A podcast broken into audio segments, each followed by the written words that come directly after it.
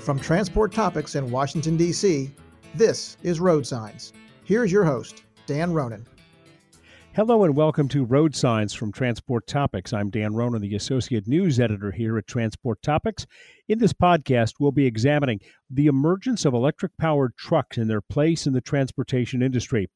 All of the major truck manufacturers are investing heavily in electrification, and so are a number of startups and newcomers to the trucking industry. But how soon will these fleets be willing to deploy these electric vehicles, and what are some of the opportunities and challenges that lie ahead? To help answer these questions, we're pleased to welcome Keith Brandis. He is the Vice President of Product Planning for Volvo Trucks North America. And joining us a little later will be Mike Tunnell. He is the Director of Energy and Environmental Affairs at the American Trucking Association. We begin first with Keith. Thanks for joining us. Uh, where are we at right now as we uh, come to the end of a, a, year in terms of one that's been very exciting with regards to some of the things that are taking place with electronic trucks, electric trucks? Where are we at right now in terms of the development and the acceptance of by the by the by not just the manufacturers but by the fleet owners and operators? So I think 2018, when we, we look at the year, was a lot of announcements uh, um, beyond just the truck manufacturers, also suppliers and uh, other startups.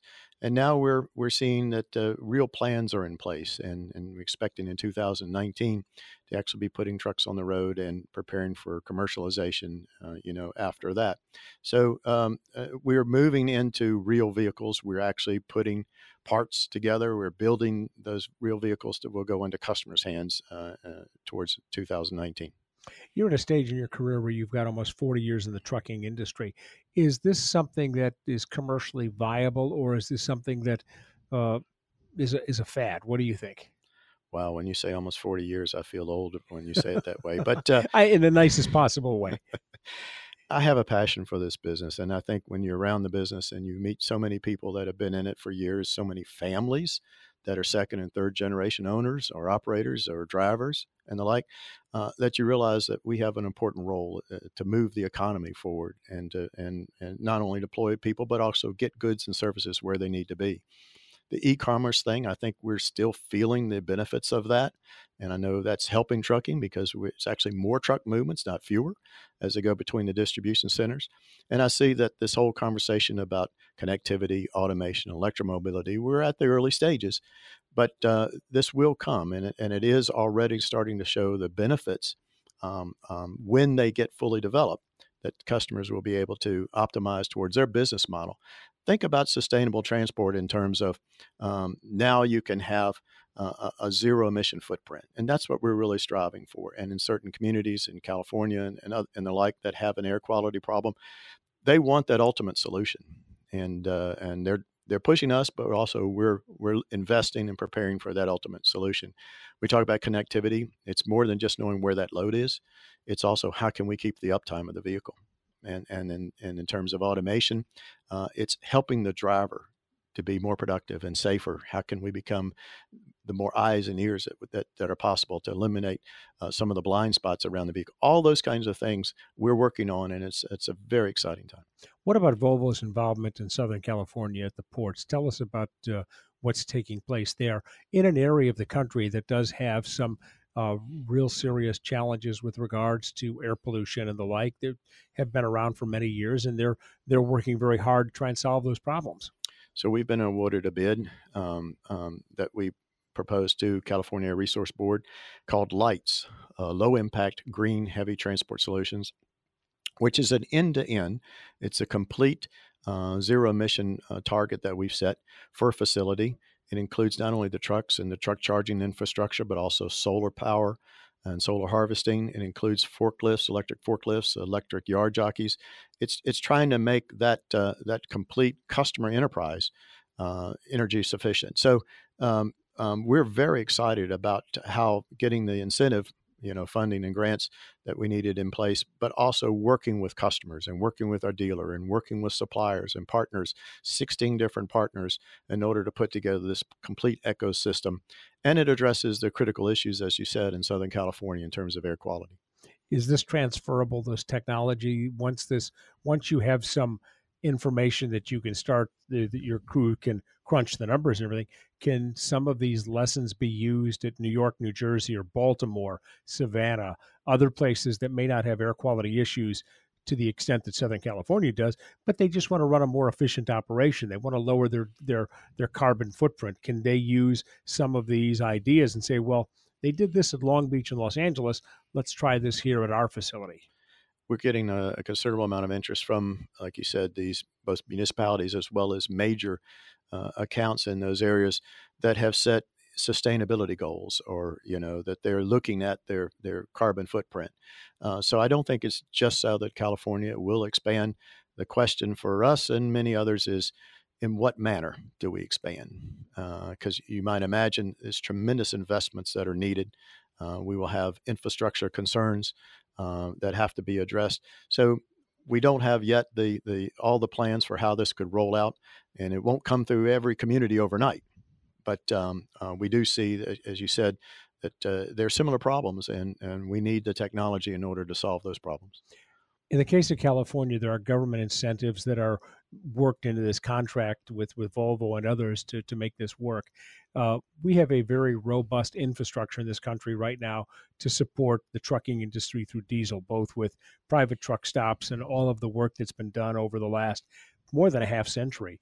Uh, what is it going to take in terms of uh, maybe not a dollar figure, but public private partnerships, uh, investment, and uh, some degree of risk by the private sector to put in charging stations, to put in different types of charging stations, whether it be AC power or DC power. This is not just something that's just going to pop up overnight at every truck stop along every every uh, exit ramp on the interstate. Exactly, and and we get the chicken and the egg question all the time when will the trucks be out there so they know that they're they should invest in and have these other charging stations available? And we said well the trucks will come when we have the charging stations. So i, I think the public uh, private partnership is an important ingredient and uh, we will have to take i think a geographic approach of where is the density uh, you know, that, that makes sense as well as um, how do we support uh, the ecosystem? How do we make and work with the, the policymakers as well as the uh, various incentives that maybe will be needed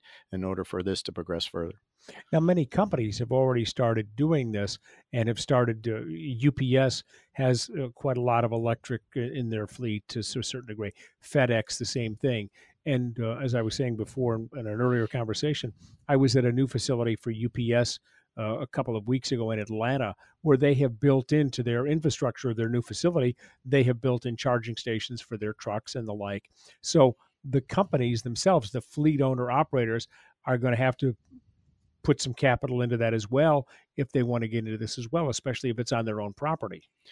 You're correct, and and when you talk about a greenfield experience where you're planning for uh, you know a building and you're working with utility companies to run the right level of line in there and have this transformers sized correctly, uh, dedicated bays for the charging stations to be uh, uh be secured. All of those things, uh, like you said, can go through the permitting and longer term, and, and that may be one or two years. When you talk about changing an existing facility, that's when it gets tricky and there you have to bring in your utility company you have to bring in your local fire marshal. You, there's lots of other uh, entities that maybe you didn't think about right uh, before you just start to add uh, you know several trucks at once in terms of your charging. Most facilities are only a couple hundred kilowatts 300 or 500 kilowatts. And then we're talking about one megawatt when you want to charge several trucks at once. So your utility company may have to make changes in order to provide that. And then, of course, you need to think about backup power, standby power. What happens when, uh, you know, the hurricane or storm comes through? Uh, your genset today is probably not sized for that type of uh, uh needs and and uh, and supply. So. All of these things, uh, we're working with these particular customers and particular locations to address on a site by site basis.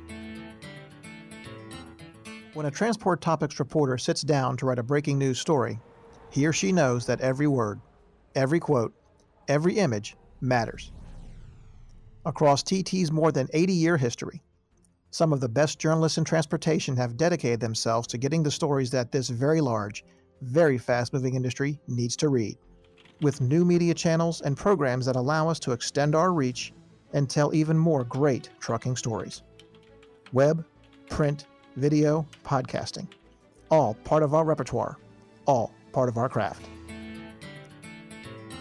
You had mentioned before about maybe some areas of the country uh, that might be more amenable to this right off the bat, densely populated areas, and also uh, again to use the example of uh, smaller trucks, uh, many companies, especially in large municipal areas with shorter range distances, two three hundred miles a day, electric trucks would be perfect in those locations as compared to somebody who's going to do 600 miles over the road uh, during the course of the day. So maybe maybe we start in you know, going into Manhattan or going into the Central District of Boston or Washington D.C., and then expand out from there. Is that is that a feasible uh, plan of attack? Do you think?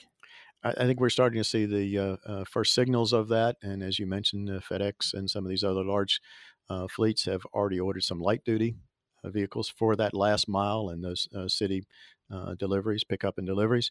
Um, where I think for heavy trucks, the, the, the real challenge is um, do we have then enough footprint? Do we have enough volume there to be a payback? And and it may be expensive when a when a fleet is investing, you know, significant sums of money in the capital uh, and facility changes. Uh, with only a couple trucks, it's going to take a longer time to pay that back. What about weight? Because every pound that you have to put in for batteries, uh, you end up sacrificing a pound of cargo. What about weight? Uh, when I first thought about taking the diesel engine out that weighs 2,000 pounds and a transmission that's a couple hundred pounds, I thought, wow, this should be weight neutral. Even swap, pound Even for pound for know. pound. But, but what I found is that um, in order to get the batteries to meet the safety standards, we put a cage around the batteries to protect them from accidents. Uh, we also have uh, a lot of controllers uh, which uh, have to be cooled. Uh, onboard charging and um, and switching components that are added. So, so when you start to add all of these things on a truck, all right, um, you're not reducing weight. In fact, you have kind of a weight penalty, especially in terms of range. So, if the more range that you want, the more battery capacity that you're going to have to add, and therefore the trade off against the range. A couple more points, real quick. Uh, with regards to drivers, is this going to require a different style of driving because you won't have the auditory feedback that you get now when it comes to driving a diesel? I think drivers will be able to adapt pretty quickly. I, I, typically drive a desk, even though I have a commercial driver's license, and I was able to get behind the wheel and operate a vehicle pretty safely uh, on a test track. I, I wasn't uh, uh, doing real real work with it, but uh, um, you know the, the thing that that uh, we're trying to do is to make it seamless. We will have changes to the display, and instead of a fuel gauge, we're going to have a range gauge. And you'll also be able to get an indicator whether you're driving efficient or you're not driving efficient. So we will provide that information to the driver. And I think that will make the transition easier. Okay, very good. Keith Brandis, he is the Vice President of Product Planning for Volvo Trucks North America, talking about a very exciting set of changes that are taking place in the trucking industry. One last, are you optimistic about this? I mean, this is this is a big change. Optimistic about this? I'm very optimistic. Um, for me, this is a big change in my career uh, after working with the typical truck technologies for for many years to take this leap and to say, okay, I'm going to focus, and, and that's what I'm planning to do is, is in the new year really focus on making the lights project for us uh, a, a, win, uh, not only for our company but also for the customers, for for the uh, charging infrastructure. All of these partners have some skin in the game and they want to see it succeed. And how can I help uh, us succeed and make Volvo Trucks a, a part of sustainable transport? Keith Brandis, the Vice President of Product Planning for Volvo Trucks North America. Thanks for joining us on Road Signs. Thank you, Dan. Hello, I'm Dan Ronan, the host of Transport Topics Radio on Sirius XM Channel 146 every Saturday, 1 to 3 p.m., and then again on Sunday between 12 noon and 2 p.m. Eastern Time. I hope you'll join me as every week we bring you the high quality journalism that you've come to expect at Transport Topics and bring it to you on the radio. For more information about the next program and to get your free 30 day access code, head to ttn.ws forward slash radio 1. That's ttn.ws forward slash radio 1. Thanks for listening. And now joining us from Southern California is Mike Tunnell, the Director of Energy and Environmental Affairs with the ATA. Mike, thanks for joining us. Since you work in Southern California, this really is one of the places where, if there is a uh, ground zero, if you will, in the issue of electrification of trucks from both a policy and a uh, manufacturer standpoint, it sure seems like Southern California is the place to be right now. Yeah, it sure is. Um, you know, there's manufacturing going on, electric truck manufacturing in Southern California basin. And then the ports are looking at how to electrify the trucking fleet there. They have a long-term commitment uh, that would ultimately result in the operation of electric trucks in and out of the ports of LA and Long Beach. Are the ports really going to be the the first place where we see a really lot of activity taking place because of the just the sheer volume of trucks and vehicles that are in a very condensed space? Well, it depends because the the caveat I would put on that is the port you're you're requiring a very large class 7 class 8 vehicle to be electrified uh, and pulling a container out of the port which so you're pulling a lot of weight so is the ability of electric trucks to meet that duty cycle will be the question. The other area that may be more attractive is small package car and urban delivery stop and go applications, uh, uh, you know, potato chip delivery trucks, uh, things like that that haul less weight. So you could get by with fewer batteries, a smaller vehicle, profile. So we may see activity, electric truck activity in those areas move forward before you get to the Class 8. What type of grants and tax benefits, tax credits are available to uh, fleet owner operators to uh, move in this direction? What uh, what is the state offering? Yeah, California has some of the largest incentives for uh, vehicle acquisition. Uh, they'll they have a program called HVIP, and it is uh, offers $165,000 for an electric Class 8 truck um, eh, for to offset some of the purchase price, and then you can get less as you go into the smaller vehicles. But the this program focuses on offsetting some of the higher upfront cost associated with electric trucks. And then California also through their low carbon fuel standard has produces credit when you use electricity as the fuel source for your vehicle. And I've seen estimates that you can get as much as $30,000 a year in credits um, from that program if you were running a Class 8 tr- electric truck.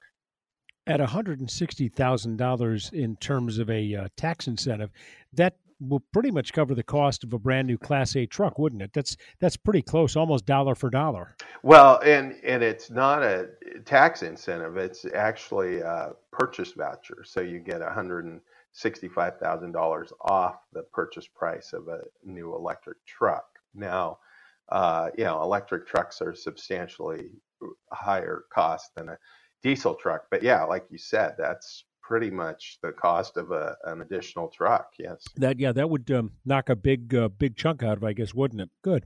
Let me let me ask you this, and uh, want to just maybe put you on the spot a little bit. Uh, the California Air Resources Board uh, has been controversial uh, with regards to uh, some would say in the trucking industry, and some would say, and I'm not saying you are, but some have said that the the relationship at times has been somewhat antagonistic. Uh, how are you finding them to work with in terms of your relationship with them? Because you understand that as a government agency they're they have a different mission than what the trucking industry does. Ours seems is to is to move material and items as efficiently and as cost effectively as, as possible while their their mission is is to uh, improve the air the air quality for the state. Right and they are very focused on their mission. So you know, you kind of have to start there and realize that they will move forward with programs such as they have a truck and bus rule out here um, to ensure that they're meeting their air quality goals. Um, so as we move forward, they're looking at uh, programs such as electric trucks uh, to meet further meet their air quality goals. And so while they're try they you know i will give them credit they make a, a effort to under try and understand um, the industry um, the industry is very varied. So developing a rule that accommodates all the applications in a in that trucking offers is very difficult. So it's been you know tough for the trucking industry to um, be addressed by these rules just because of the variety that has happened and then enforcement is the other side. They've haven't done a very good job of enforcing the regulations they have when it comes to trucking. They are trying to beef that up but quite honestly it's been subpar and so that's created unlevel playing fields for compliant companies non-compliant company versus non-compliant companies. So um, you know, those issues need to be fixed as they move forward in their future rulemakings, which we know they will be pursuing. Are the OEM, OEMs pretty excited about uh, the the opportunity and the research that's taking place on electric trucks? Because it seems as though, as we said in the intro, uh, all of the major manufacturers are investing in electrification. Plus, there's a number of startups that have jumped in on this. So it seems as though the the manufacturing side of the house, they realize that this is coming and this is coming pretty quick. So the time to get involved in it is is at this point. Yeah, I mean it's it's got to be an exciting time to be an automotive engineer uh, working on trucks because you uh, the technologies are uh, unpre- unprecedented, you know, that you're available. So um, I think everybody's excited about it. Now the prospect of a regulation uh, you know adds a new dimension. I think if it was just free market moving forward that would be one thing but adding the regulatory hammer over this uh, creates you know some stress tension. Um, it's going to set a deadline. It's going to say this technology will be ready by a certain date and you guys need to meet it as a manufacturer and that's what california is looking at um, so that is going to be, um, you know, a, a, high hurdle to hit. What are the uh, deadlines that uh, are looming out there? What are the, the, the deadlines and calendar deadlines, if you will, that uh, are really of the the ones that are the big the big ones? Yeah, in in regards to electric truck, this 2019, I expect CARB to uh, look to adopt a regulation that effect that will require the manufacturers to produce a certain percentage of electric trucks in their sales volume. So that and it's all to be determined when they have to do that by, um, what that percentage is, uh, what types of vehicles are required. So all this is will kind of be developed over the next probably 12 months or less um, what the requirements will be. Do you see straight electrification of trucks, uh, more traditional battery uh, in the, the drivetrain system, or uh, fuel cell being the prevalent way that we'll go as compared to some sort of a hybrid system that uh, uses diesel in some applications, but electric, the electric motors and others. Which do you think is more likely to to be if the marketplace decides this? Which is more likely to be the winner? Yeah, it, it, you know that's a tough question, but I would say um, the prospect of an all electric zero emission truck is probably where people gravitate towards because that has you know one technology whether it's fuel cell or electric it's it's in theory simpler to manage. Where when you get into the hybrid, one you have emissions, and two you have kind of uh, two different systems in place. So you you've become more complicated. So I think you know from the emission side and from the technology side, it it the the preference is more towards the all electric. I did hear uh, some comments to the, on that particular topic from uh, Martin Daum with Daimler, who said that uh, with uh, a diesel hybrid, you still have uh, the emission systems that are still have to be in place that have to be there, and you have more weight because you have a, a diesel engine and you also have an electric motor. So it he he was not one who supported that. He seemed to think that if we're going to go in that direction, it would either be with the the fuel cell uh, with hydrogen or some sort of a a plug-in with electric that uh, you drive the vehicle for two, three, four hundred miles, whatever the range is, and then plug it in and get uh, get it recharged back up to a sufficient level to to do the job the next day. Yeah, that's you know that seems like one approach. Although you could say, hey, the Prius has done pretty well, so um, you know the possibility of some type of uh, uh, hybrid truck operation, um, you know, it it's definitely attractive to uh, some because then you would have the range. It takes some of the range anxiety out. Are you optimistic, uh, Mike, in the closing moments that we have, that uh, the technology and the lessons learned at Long Beach, uh, the port, Los Angeles, Oakland, and other ports on the West Coast, at some day will be transferable to other facilities in the country that are uh, maybe not having the air quality issues that Southern California deals with, but they still have to be in compliance.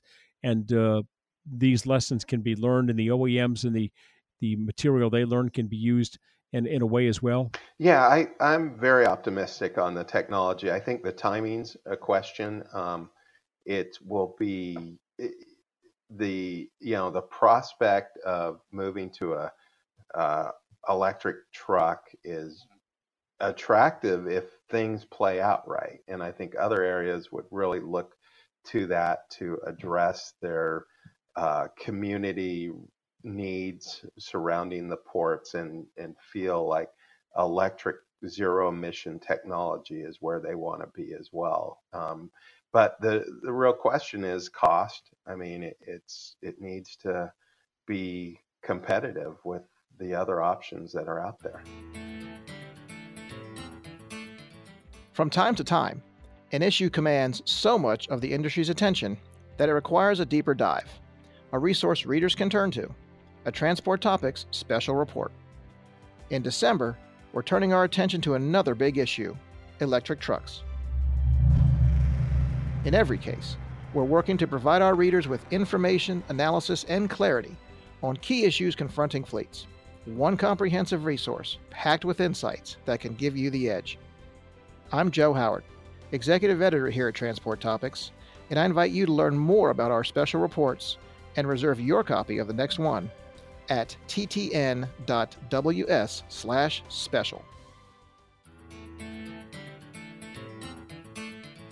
And that's the latest edition of Road Signs. And we wish to thank our guest who joined us for the discussion of the electrification of the trucking industry Keith Brandis, the Vice President of Product Planning for Volvo Trucks North America, and Mike Tunnell, the Director of Energy and Environmental Affairs with ATA in Southern California. Thank you for listening.